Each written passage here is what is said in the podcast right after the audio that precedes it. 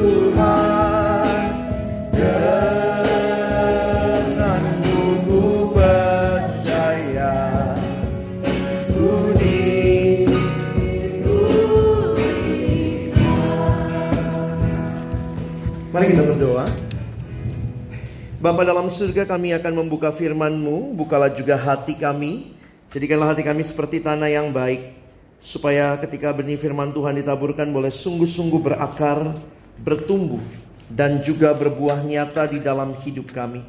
Berkati hamba-Mu yang menyampaikan, setiap kami yang mendengarkan, Tuhan tolong kami semua agar kami bukan hanya jadi pendengar firman yang setia, tapi mampukan dengan kuasa dari rohmu yang kudus, roh yang mewahyukan firman-Mu, roh yang sama yang berdiam di dalam hidup setiap kami, menolong kami akhirnya boleh menjadi pelaku-pelaku firman-Mu. Bersabdalah ya Tuhan, kami umat-Mu sedia mendengarnya. Dalam satu nama yang kudus, nama yang berkuasa, nama Tuhan kami Yesus Kristus, kami menyerahkan pemberitaan firman-Mu. Amin. Shalom.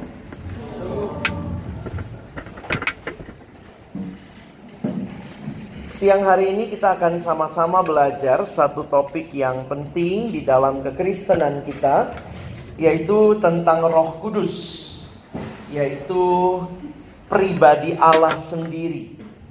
Karena itu kita harus bisa punya sikap hati yang tepat, bahwa kita tidak sedang uh, Apa ya, kadang kita suka lupa gitu ya, bahwa kita manusia yang tidak bisa mengenal Allah tanpa Allah yang lebih dahulu menyatakannya kepada kita. Jadi saya harap kita tidak memperlakukan seperti lagi taruh Tuhan di bawah mikroskop, lalu kita teliti dengan segala hal, tidak. Kekristenan bicara bukan manusia yang bisa datang kepada Allah, bukan manusia yang bisa kenal Allah, tetapi Allah yang memperkenalkan diri. Karena itu kekristenan bersama dengan beberapa agama yang lain mengakui kita agama berdasarkan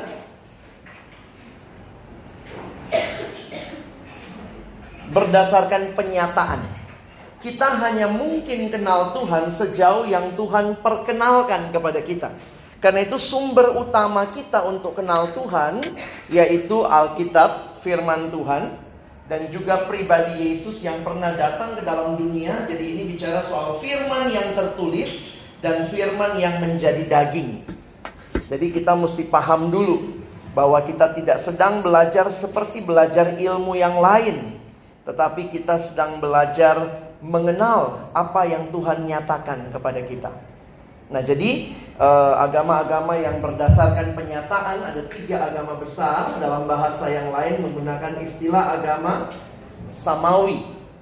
Yang paling tua adalah eh, Yahudi dengan perjanjian lamanya, lalu Kristen dengan P L dan P B-nya, dan juga kemudian dari Islam mengakui tidak buang P L, tidak buang P B plus Al-Quran.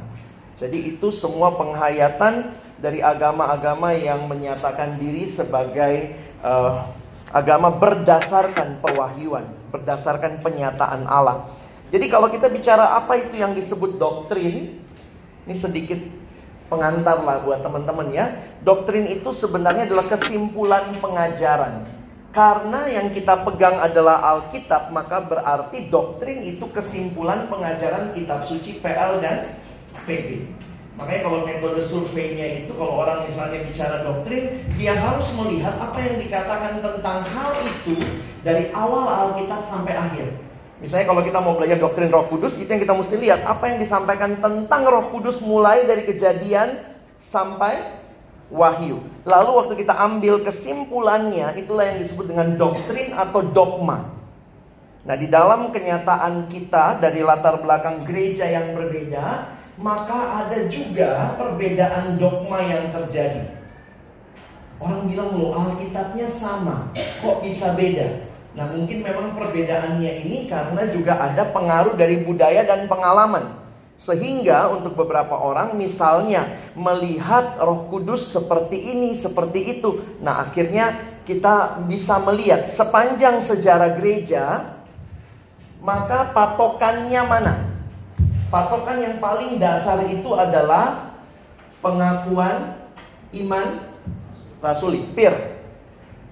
Semua yang tidak terima pengakuan iman rasuli kita bilang sebagai, jadi kalau dua dibagi ya, ada yang benar, ajaran yang benar, itu berarti yang terima pir ini. Nah yang menolak pengakuan iman rasuli, itu berarti agama atau doktrin yang salah. Nah di dalam uh, agama Kristen, kita mengertinya ini disebut sebagai bidah atau bidat, tergantung. Nanti cek bahasa Indonesia-nya ya. Bidat. Jadi bidat itu definisinya apa? Karena bisa jadi dia pakai Alkitab juga, tetapi dia tidak percaya atau kesimpulan doktrinnya salah. Nah makanya kalau kita mau melihat, karena ini bicara dogma, kesimpulan doktrin, kita mesti pergi paling tua. Nah para rasul lah ya. Para rasul, pengakuan iman rasuli bertumpu kepada pengakuan akan Allah Tritunggal. Masih ingat? Aku percaya kepada Allah Bapa yang Maha Kuasa, dan kepada Yesus Kristus yang tunggal, dan kepada Roh Kudus. Jadi sebenarnya kekristenan yang benar menerima ajaran Alkitab tentang Bapa, Anak, Roh Kudus. Semua meskipun Alkitabnya sama tapi tidak terima itu, itu kita sebut bidat. Apa bedanya bidat sama bodat? Tipis bedanya. Bidat itu mirip kayak yang benar, sama kayak bodat itu mirip kayak manusia, tapi bukan manusia. Nah bidat juga begitu.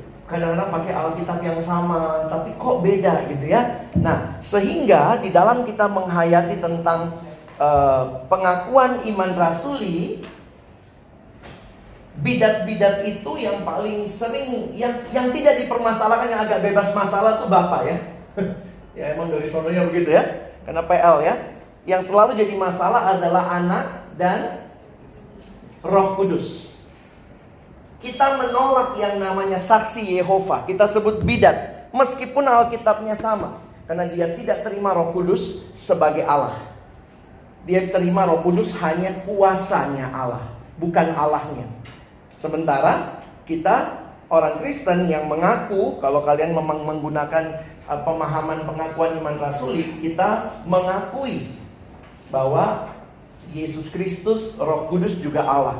Demikian juga bidat seperti Mormon. Jadi ada banyak bidat yang ada sekarang gitu ya. Dan ngerinya semua bidat itu ada di Indonesia.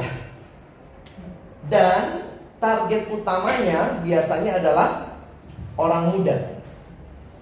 Dan beberapa bidat itu ada di U I. Ya, dekat sekali mereka, khususnya saksi Yehova itu banyak. Saya nggak tahu kalau kalian juga terekspos dengan itu. Nah sayangnya anak-anak yang ke gereja yang benar nggak terlalu ngerti Alkitab. Mereka ngerti banget. Jadi ketika mereka kesannya kayak hafal, coba lihat ayat di sini, coba lihat ayat di sini. Kita yang dari kecil di gereja cuma tahunya uh, apa ya uh, pengakuan iman rasuli, mepet awon gitu ya, cuma tahu itu langsung ih kayaknya ini yang benar. Padahal belum tentu. Gimana menghadapi bidat? Tidak mesti gimana-gimana, langsung tolak. Maaf saya sudah punya gereja, tapi tidak langsung gitu ya. Jadi jangan sok-sok uh, ayo kita argumentasi, ayo kita belajar Alkitab sama-sama. Mereka memang di training P A untuk menyesatkan orang, jadi nggak usah P A sama mereka. Jadi jangan sok-sok aduh aku mau memenangkan mereka, itu bukan urusanmu. Khusus untuk yang tidak punya pengetahuan Alkitab yang cukup, jangan coba-coba, kamu yang nanti keikut. Saya kaget ya, mereka banyak seringkali P A di kampus, di di bawah, di F I B gitu ya, karena beberapa ada mereka dia kalau aneh-aneh itu, tapi Alkitabnya sama sama kita. Tapi ingat mereka tidak percaya kejadian satu sampai kejadian tiga. Jadi makanya walaupun Alkitabnya sama, tapi biasanya bidat itu cirinya ada bagian yang dibuang atau ada bagian yang ditambahin kayak Mormon. Mormon bilang dia percaya Alkitabnya, tapi dia tambah lagi dengan kitab yang diterima pendiri agamanya. Itu semua bidat Kristen. Jadi sama bidat itu tidak. Itu udah ditolak dari abad kapan tahu gitu ya. Nah, ajaran yang benar sendiri ini yang kita sekarang ini ya, saya mengasumsikan kita semua terima pengakuan iman rasuli. Ajaran yang benar juga ada dua lagi bagiannya. Ada ajaran yang sehat, ada yang kurang kurang sehat. Nah tapi begitulah, inilah gereja kita. Sedihnya sampai hari ini, yang sini bilang kau yang kurang sehat, yang sana bilang kau yang kurang sehat gitu ya. Sama-sama saling menuduh, saling menuding. Apa ciri gereja yang kurang sehat? Atau apa ciri ajaran yang kurang sehat? Gampang, penekanan berlebihan pada doktrin tertentu. Jadi kadang-kadang bukannya sesat, dia nggak sesat. Jangan hati-hati ya, Kadang-kadang ada yang ngelihat gereja anu, ih banyak orang kesana itu gereja sesat ya. Bukan, mungkin gerejanya kurang sehat karena pengajarannya berbeda. Ada gereja sibuk, ajaran utamanya pokoknya khotbahnya cuma persembahan, persembahan, perpuluhan, perpuluhan. Gereja matrek banget gitu. Ada gereja fokusnya apa? Roh Kudus, Roh Kudus, Roh Kudus, Roh Kudus. Ada gereja bahkan nggak pernah ngomong Roh Kudus. Itu juga bingung ya. Sehingga saling nuding gitu. Khususnya ya, saya buka-bukaan aja ya, antara yang Protestan sama yang karismatik, Pentakosta. Yang satu bilang, ah gereja lu kurang Roh Kudus. Yang satu bilang, daripada lu kebanyakan. Tapi akhirnya saya pikir sih gini, nah kita di kampus kan satu persekutuan, satu uh, interdenominasi, ke, ke, apa, kesempatannya jadi lebih enak. Lebih enaknya apa? Kita bisa sama-sama duduk diam, belajar sama-sama. Sehingga kamu jadi tahu, tidak ada gereja yang perfect. Ingat ya, there is no perfect church. Jangan ilusi, jangan mimpi. Jadi gak pernah ada gereja yang benar-benar perfect. Nanti Tuhan Yesus datang kedua kali baru ada gereja yang perfect ya. Tapi sekarang kamu masuk ke situ pasti aja nanti ada masalah tertentu. Di sini ajarannya kurang bagus, tapi ternyata yang di sana ada yang pindah gitu. Kenapa di sana W C-nya lebih bagus kak? Ada di sana bilang ini sana nggak pakai A C, di sini pakai W C. Ada satu pendetanya ajarannya aneh, yang sini uh, majelisnya yang aneh, yang sini jemaatnya aneh, yang ini satu gereja aneh. Jadi akhirnya kalau kamu cuma pindah-pindah gereja, nah ini buat kalian yang masih suka G K J J ya, gereja Kristen jalan-jalan, menetaplah di satu gereja. Kalau nyari yang sempurna nggak ada, there is no perfect church.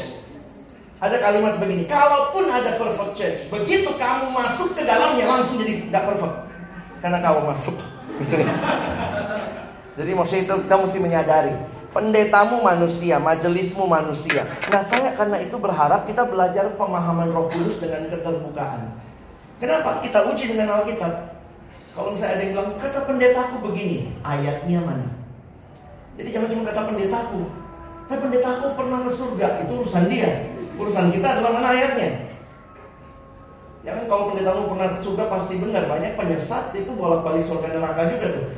Jangan mingguan, kalau Yesus nganter saya, kok Yesus kayak tour guide? Kita kurang ajar kadang-kadang ya, pendeta sekarang. Jadi, jangan, ya kita kita mesti menguji. Alkitab mengatakan hal itu. Nah ini sebenarnya materi kuliah ya, jadi sebenarnya agak banyak dan agak membosankan.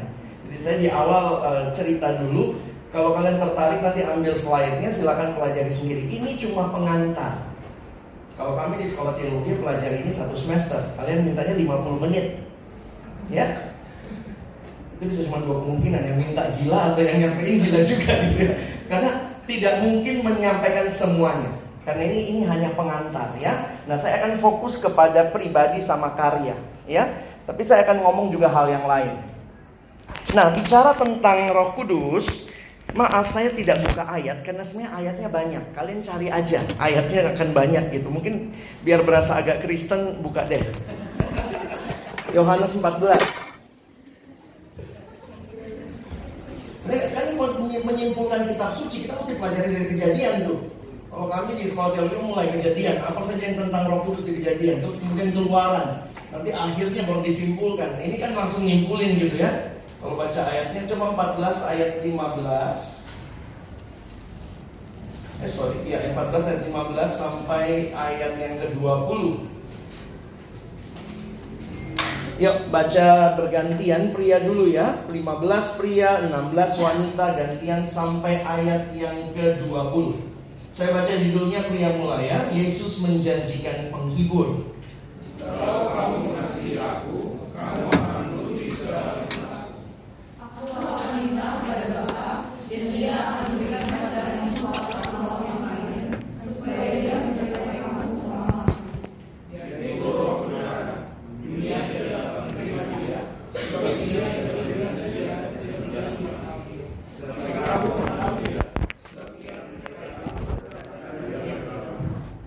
Aku tidak akan meninggalkan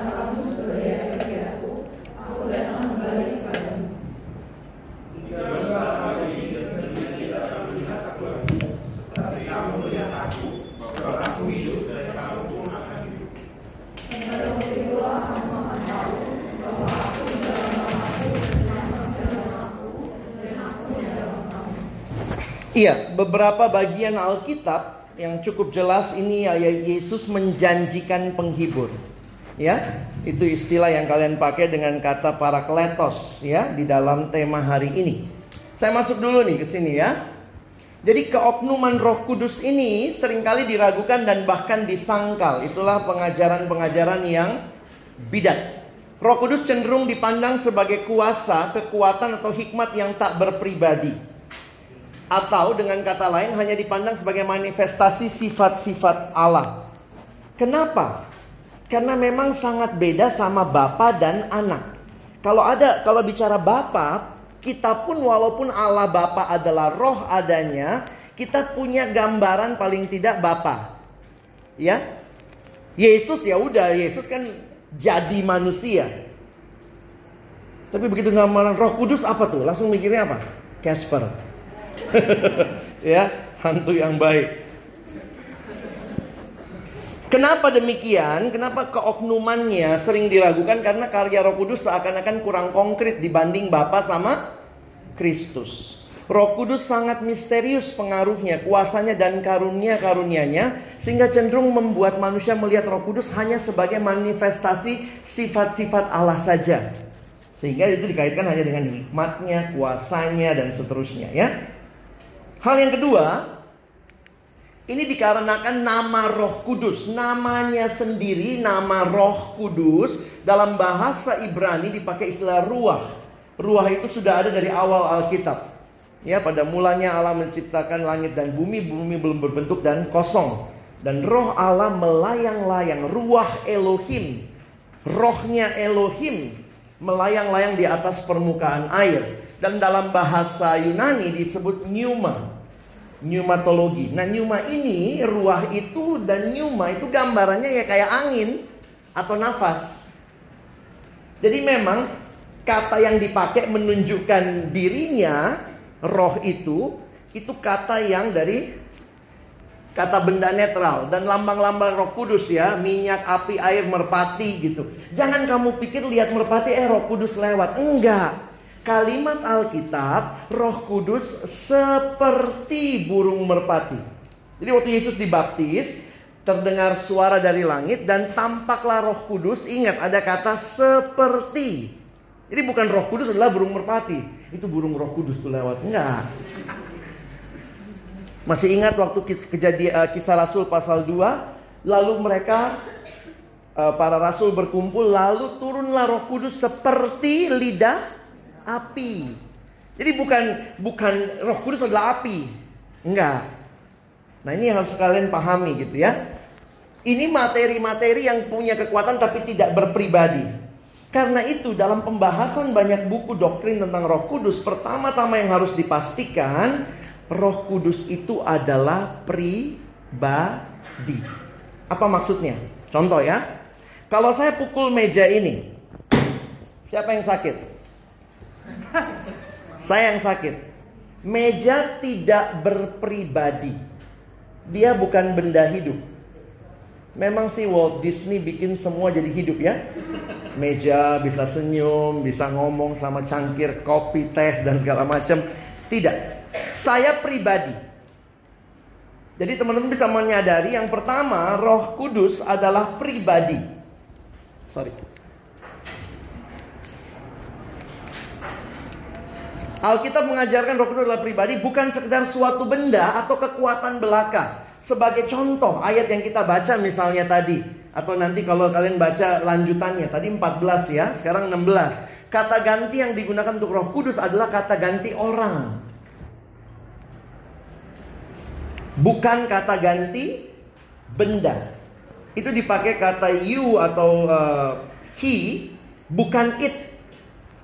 Sorry. Kok dia berdiri sendiri? Oke, mari kita berdoa. Bisa majuin deh. Ininya mungkin ketekan ya.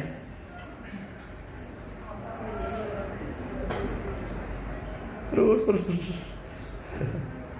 Oke. Oke.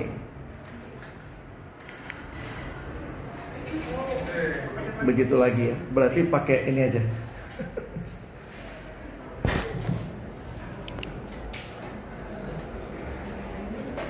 Saya nggak pakai dulu ya, bisa.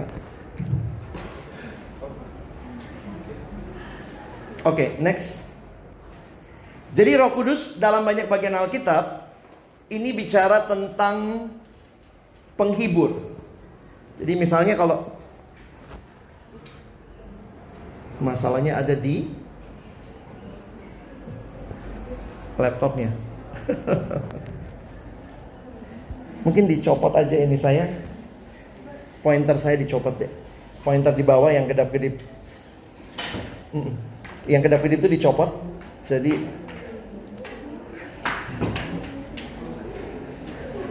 ya.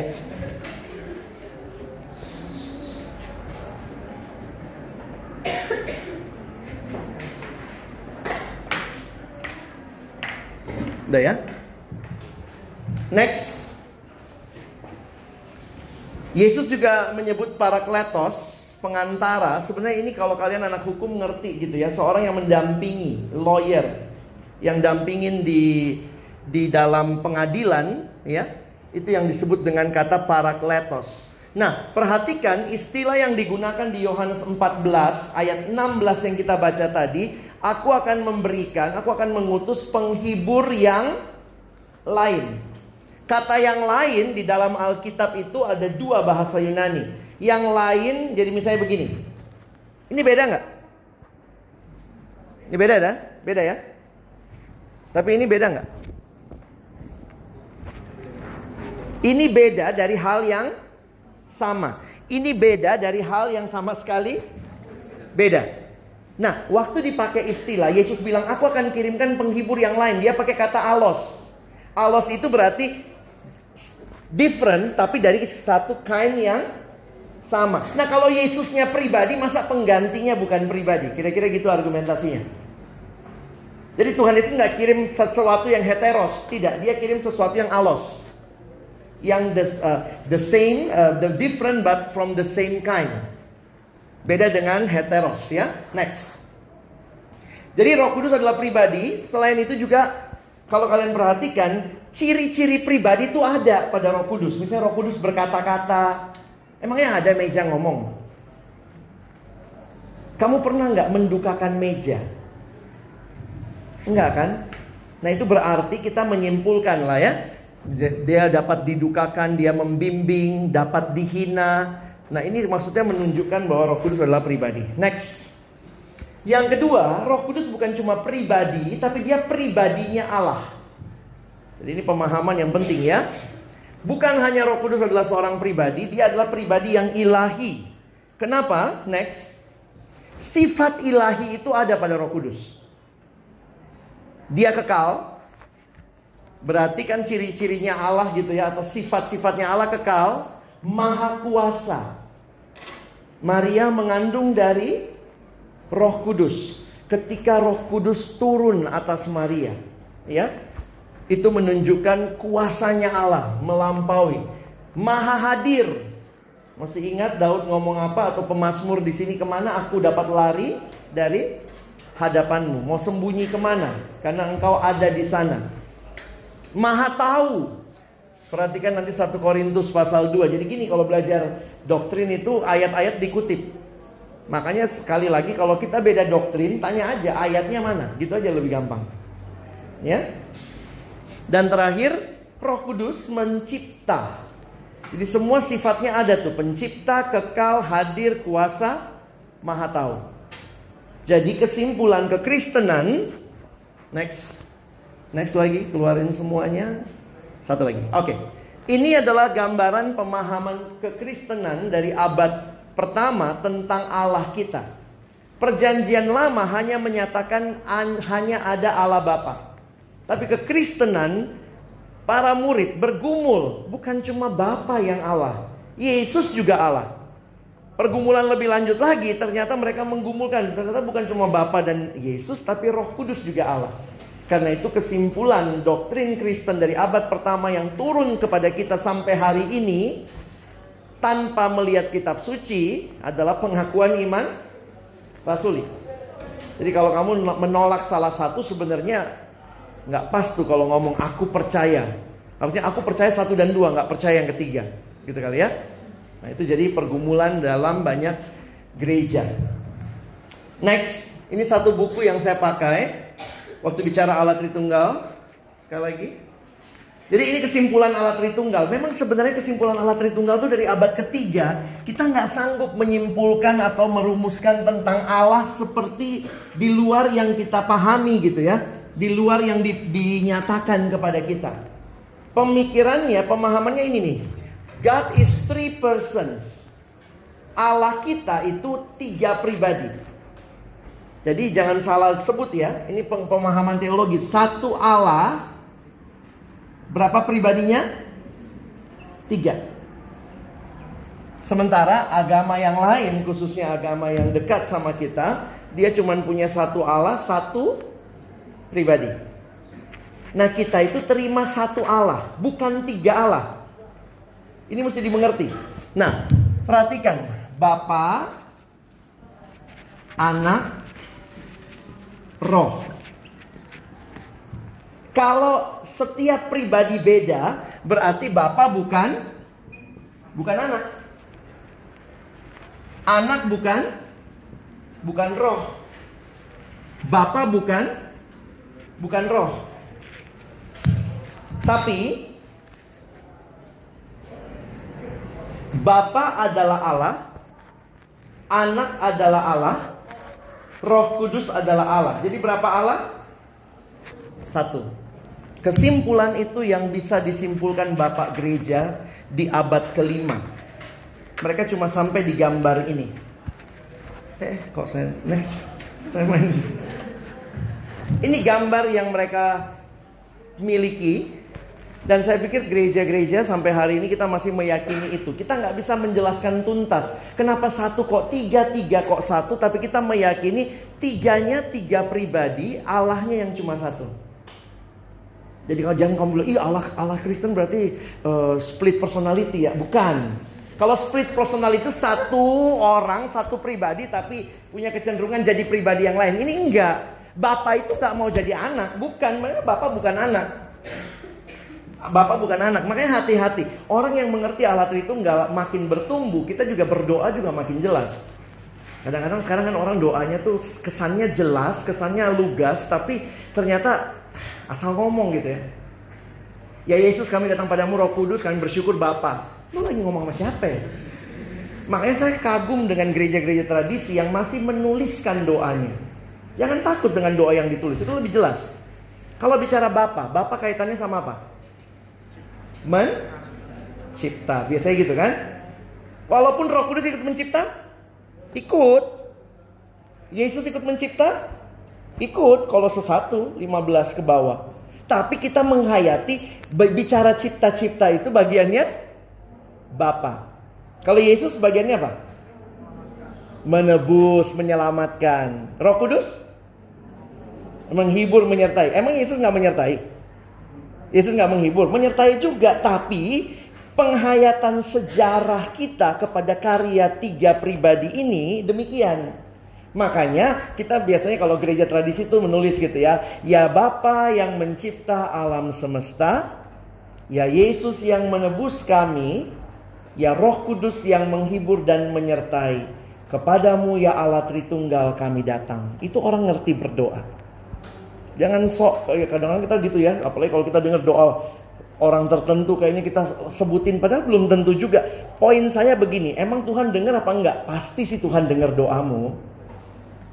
Tapi Tuhan juga ngelihat, oh masih anak kecil ya. Misalnya kayak kayak kita punya adik di rumah gitu. Mama, mama, nak dek ini papa. Tapi tetap aja papanya ngerti. Ayo. Tapi kalau misalnya ya, mama, mama. Oh, bukan nyopung. Tapi kita ngerti kan? Tapi kalau udah enam belas tahun dia masih gitu. Papa, papa. Opung ini. Itu poin saya. Kalau kita masih kerohaniannya masih baru. Gak apa-apa lah salah-salah dikit. Toh Tuhan ngerti. Tapi kalau kamu bertumbuh masa masih begitu? Ya Bapa, uh, ya ya Bapa yang mati di kayu salib. Benar nggak teologianya? Wah, yang mati di kayu salib Yesus, jangan sembarangan.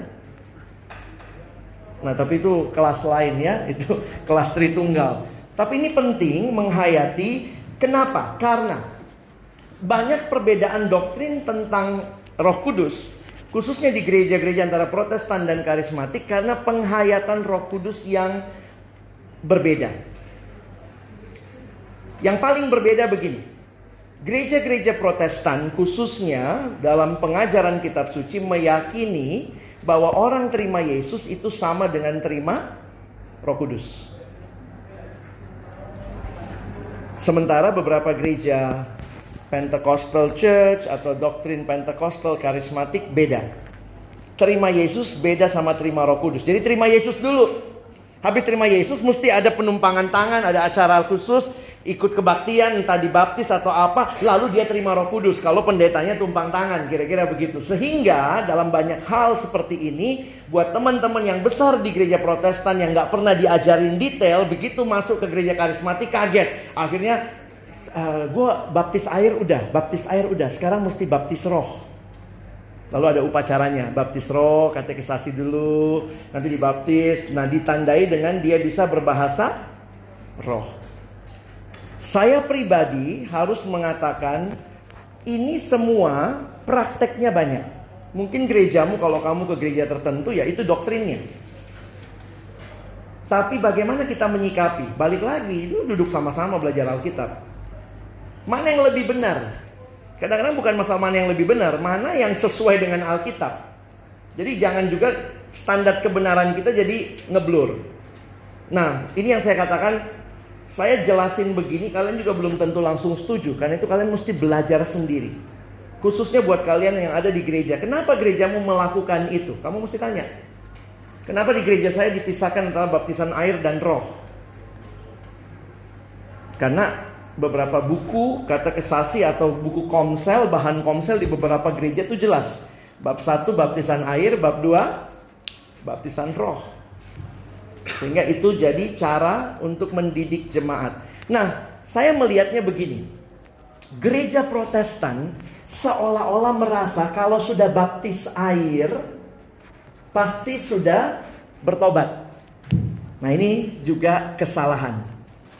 Sementara gereja karismatik Pentakosta merasa kalau sudah baptis roh itu sudah uh, udah sempurna lah, karena nggak cukup cuma baptis air, harus baptis roh lagi.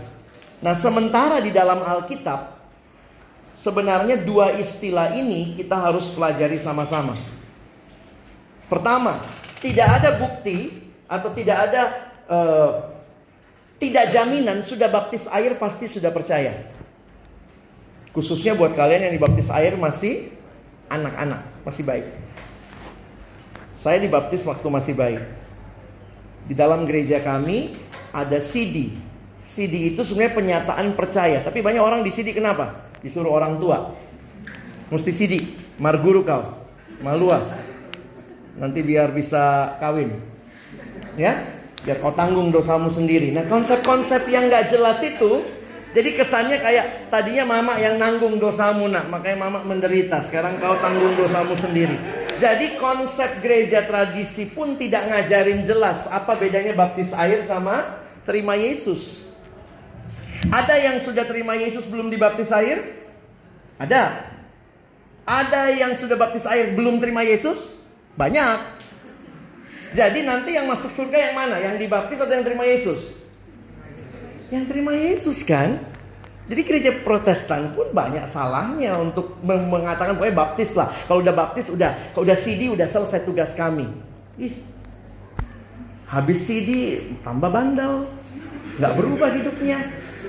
Di C D ketemu teman-teman nakalnya. Oh, banyak loh ketemu nakalnya waktu C D, waktu margurunya itu. Bolos sama-sama. Ngatain pendeta. Kadang-kadang saya pikir, oh, ini kenapa gitu ya. Nah, sementara gereja karismatik Pentakosta, tanda kutipnya, ini kan dari Snow Perfect Church ya, seolah-olah baptis roh itu bisa dijadwalkan. Nanti baptis rohnya datang ya, tanggal segini nanti ada uh, acara pengurapan roh, mesti pendetanya tumpang tangan. Saya pernah datang ke gereja seperti itu, lalu kemudian ini ya, dia uh, di... kami semua maju gitu ya, terus begini, oh, ayo bahasa roh, bahasa roh kau gitu ya. Saya juga bingung gimana caranya gitu ya. Tapi kalau dia depan banget muka saya, Oh, haleluya, haleluya, haleluya. Saya udah bingung lah, mati lah ini gimana, cepatlah pindah bapak ini gitu kan. Akhirnya ya kita aja, haleluya, haleluya. Oh, udah, udah dapat, pindah lagi dia sebelahnya gitu ya. Sorry ya, jadi mainan akhirnya, karena penghayatannya seolah-olah bisa dijadwalkan. Padahal ini pekerjaan Roh Kudus yang tidak bisa dijadwalkan, tidak bisa direncanakan. Itu adalah cara Tuhan. Makanya hati-hati, baik gereja Protestan maupun gereja karismatik misalnya yang uh, Pentekostal, kita terjebak secara tidak sadar dengan ritualnya. Yang satu terjebak sama C D-nya, sama baptis anaknya, yang satu terjebak sama jadwal baptis roh. Nah, bagaimana menghayatinya? Pertama kita mesti menghayati dulu Roh Kudus ini dalam tugasnya. Apa yang dia lakukan? Sebelum saya sampai ke situ kita, oh sorry next.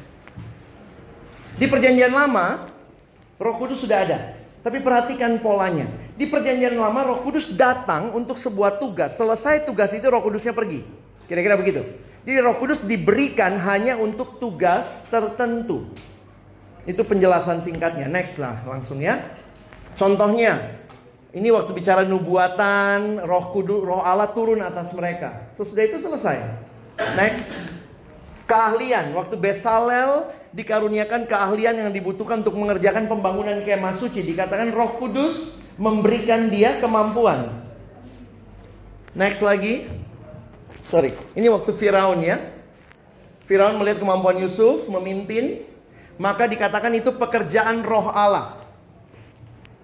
Kekuatan, di zaman hakim-hakim Roh Kudus kasih kekuatan untuk menang perang. Habis itu selesai. Next. Perjanjian Baru, di zaman Yesus, dalam masa inkarnasi Roh Kudus nyata dalam berbagai aspek kehidupan pelayanan Yesus. Paling tidak kita lihat dua hal. Next.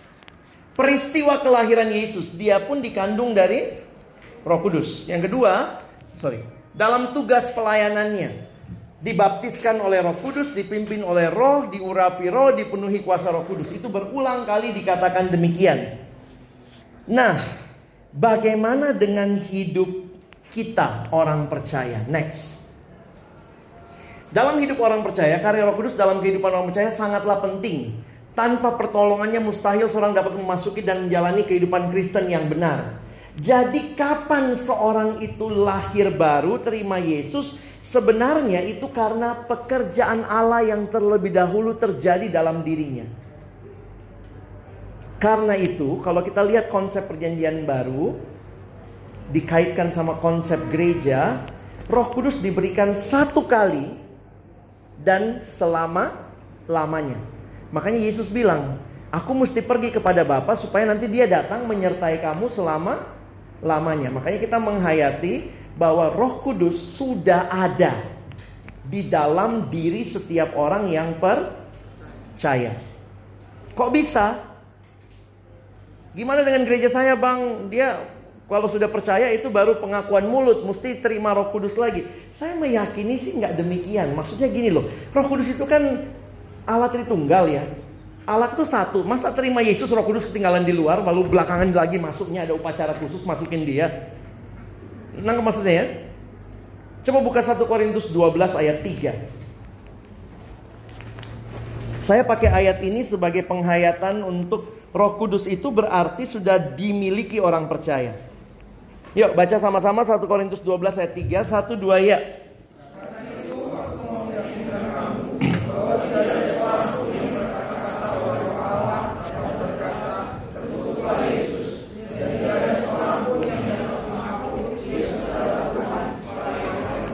Jadi kalau dia bisa ngaku Yesus adalah Tuhan, itu siapa yang bekerja? Roh Kudus. Berarti Roh Kudus bukan di luar, sudah ada di dalam. Karena itu dia bisa ngaku. Nah, jadi kita mesti menghayati itu. Hal-hal seperti ini secara teologis perlu kita gumulkan sama-sama. Jadi kamu bisa jadi tetap ada di gerejamu tapi tidak setuju beberapa hal berkaitan dengan pengajaran yang tidak alkitabiah. Gimana bang caranya mau pindah gereja lain ya? Pindah gereja lain juga ada juga pengajarannya nggak alkitabiah gitu. Tiba-tiba pendetanya minta mobil gitu ya, atau minta uang, uang, uang. nggak ada juga di Alkitab semua Yesus datang, mana uangmu, mana uangmu gitu ya. Jadi banyak hal yang nggak Alkitabiah di gereja juga. Kehadiran kita harusnya membawa gereja kita masing-masing menuju kesempurnaan yang semakin hari semakin baik. Nah, jadi teman-teman bisa hayati nih ya. Jadi pertanyaannya begini, kapan Roh Kudus itu masuk ke diri orang percaya? Nah, itu memang secara teologis saya kasih contohnya begini deh ya. Yesus sendiri pakai kalimat, itu terjadi tanpa kamu tahu, tapi kamu bisa rasa. Masih ingat Yohanes tiga? Dia bilang kamu ta- tidak kamu tidak tahu angin bertiup kemana, tapi kamu bisa ngerasain.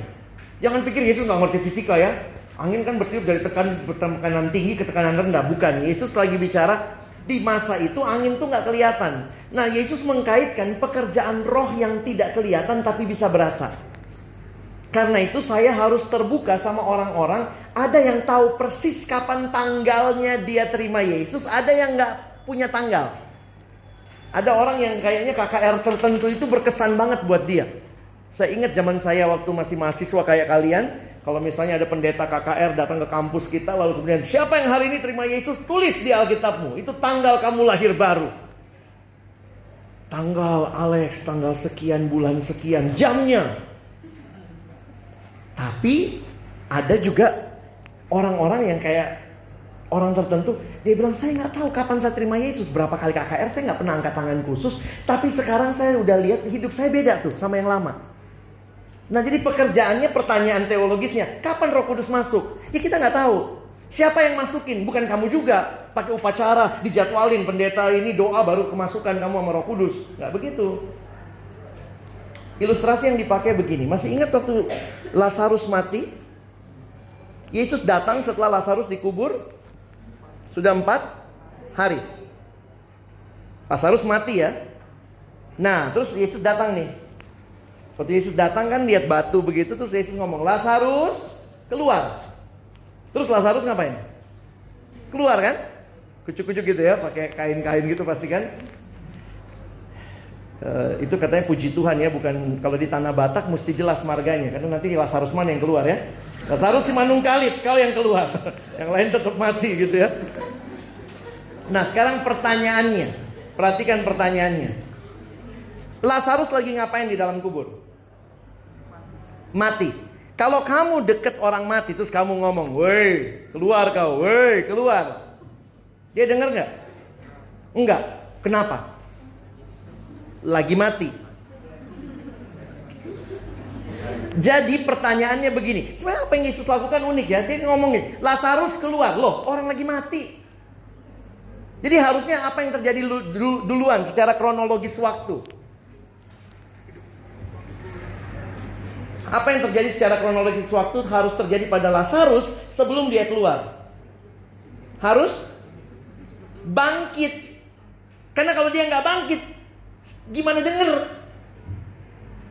Nah, pertanyaan siapa yang ngebangkitin dia?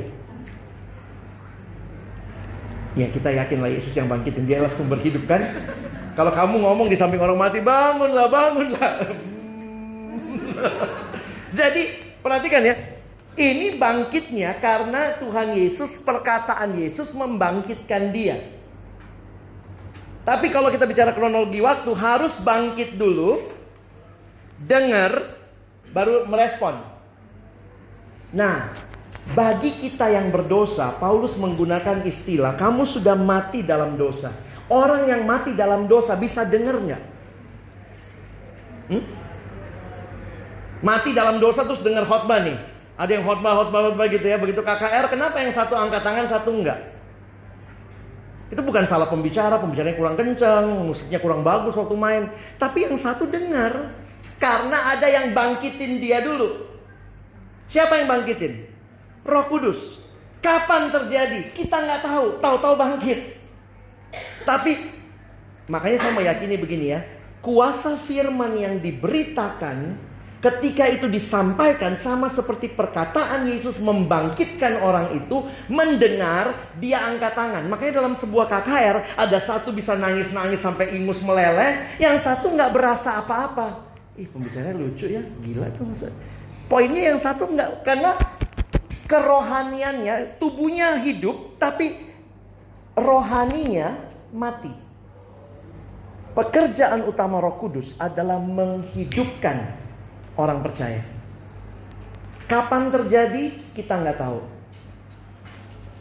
Pembicara cuma alat, panitia cuma alat, yang bisa membawa orang bertobat waktu K K R siapa? Roh Kudus.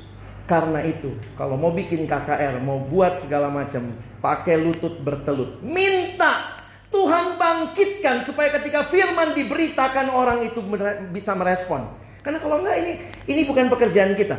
Makanya perhatikan di dalam Alkitab, setiap kali bicara pekerjaan Roh Kudus dalam hidup orang percaya, selalu dipakai awalan di. Itu menunjukkan kita itu pasif sebenarnya. Itu hanya Allah yang bekerja lebih dulu dan kemudian membawa kita ke dalam sampai besok katanya ya. Ya. Lalu membawa kita ke dalam kehidupan. Nah, karena itu kalau kalian perhatikan, kita bisa mengatakan keselamatan itu anugerah. Kalau orang itu sampai bisa angkat tangan di K K R, itu bukan karena tangannya mau ngangkat saja, tapi karena kerohaniannya hidup. Telinga rohaninya mendengar Tuhan panggil dan dia meresponi. Makanya keselamatan walaupun kelihatannya dia yang berdiri, dia yang angkat tangan di K K R, tetap anugerah Allah. Kalau enggak kan kita bisa sombong. Saya selamat karena waktu abang tantang saya mau maju. Kalau saya nggak mau maju, abang kan weh, abang siapa yang mau maju terima Yesus? Hmm, nggak mau.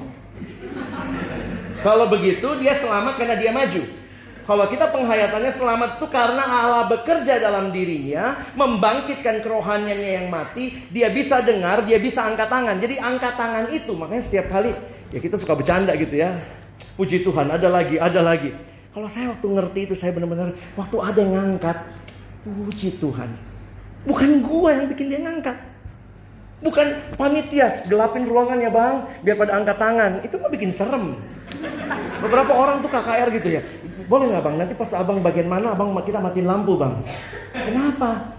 Biar nanti orang tuh, ih saya pikir nanti yang datang setan kok takut juga. Jadi makin ngerti ya. Dan ketika Roh Kudus diam, dia pimpin hidup kita, dia hibur kita. Ada kalimat bertanya begini, agak iseng sih. Kenapa Roh Kudus namanya Roh Kudus? Kenapa nggak begini? Misalnya, kenapa nggak Yesus Kudus, Allah Bapa Kudus? Apakah Roh Kudus lebih kudus dari Bapa dan Anak? Tidak. Dia namanya Roh Kudus karena diberikan oleh Tuhan untuk memimpin hidupmu dan hidupku. Makin hari makin kudus. Pekerjaan itu belum selesai. This is the sanctification.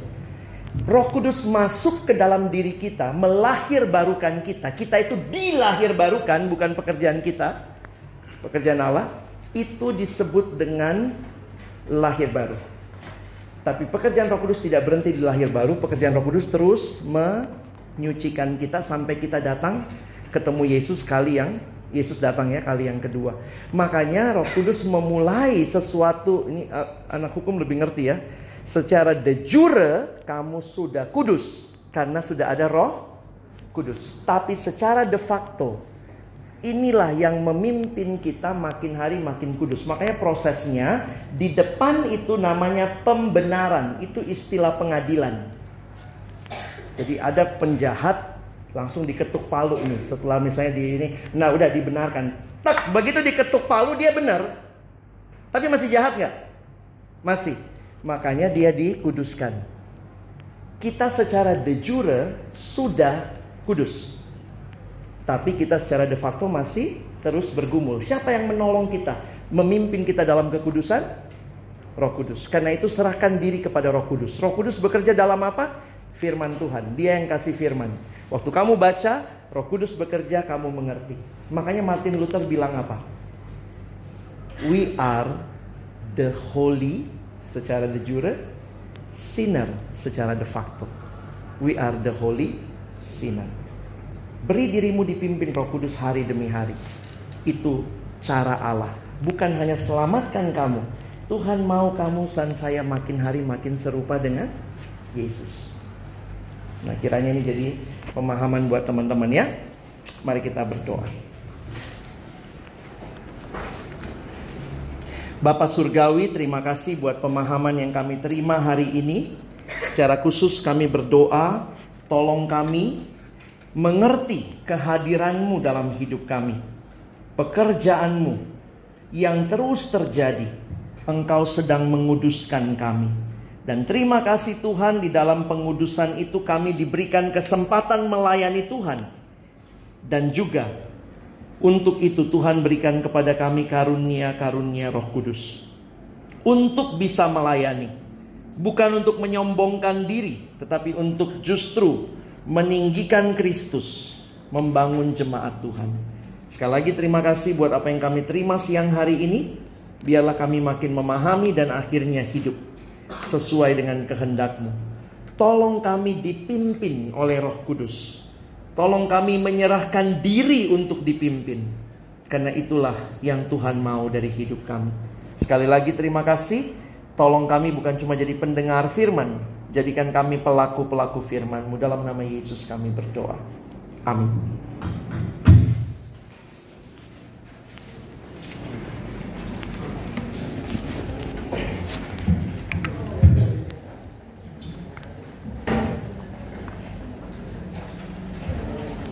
Teman-teman, kita akan mengumpulkan persembahan untuk meresponi kebenaran firman Tuhan. Silakan teman-teman untuk persiapkan persembahannya masing-masing.